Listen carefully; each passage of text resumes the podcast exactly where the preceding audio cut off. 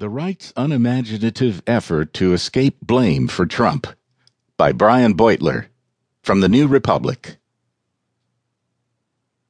The notion that President Obama played some substantial role in awakening the Donald Trump phenomenon has evolved from a form of buck passing that conservatives once struggled to justify into a full blown conventional wisdom. It is not uncommon anymore for anti Trump conservatives like National Review's Charles